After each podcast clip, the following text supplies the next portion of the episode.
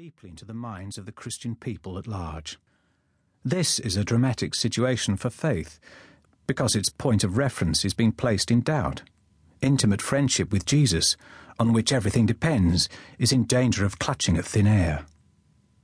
Rudolf Schnackenburg was probably the most prominent Catholic exegete writing in Germany during the second half of the 20th century.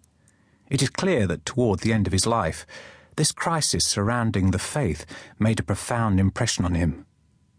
In view of the inadequacy of all the portrayals of the historical Jesus offered by recent exegesis, he strove to produce one last great work Jesus in the Gospels, a biblical Christology.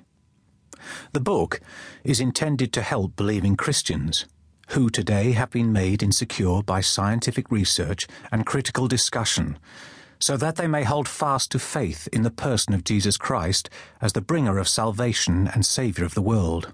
Page 10. At the end of the book, Schnackenburg sums up the result of a lifetime of scholarship. A reliable view of the historical figure of Jesus of Nazareth through scientific effort with historical critical methods can be only inadequately achieved. Page 316. The efforts of scientific exegesis to examine these traditions and trace them back to what is historically credible draws us into a continual discussion of tradition and redaction history that never comes to rest. Page 318. His own account of the figure of Jesus suffers from a certain unresolved tension because of the constraints of the method he feels bound to use, despite its inadequacies. Schnackenburg shows us the Gospel's image of Christ, but he considers it to be the product of manifold layers of tradition, through which the real Jesus can only be glimpsed from afar.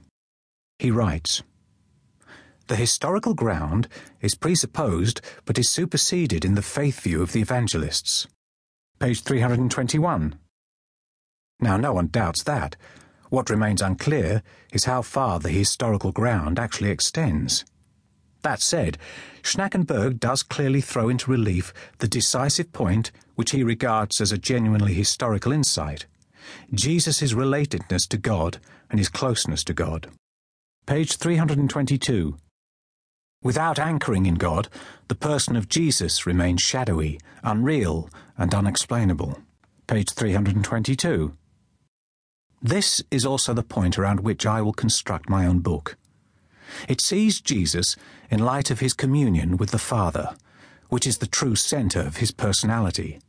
Without it, we cannot understand him at all. And it is from this centre that he makes himself present to us still today.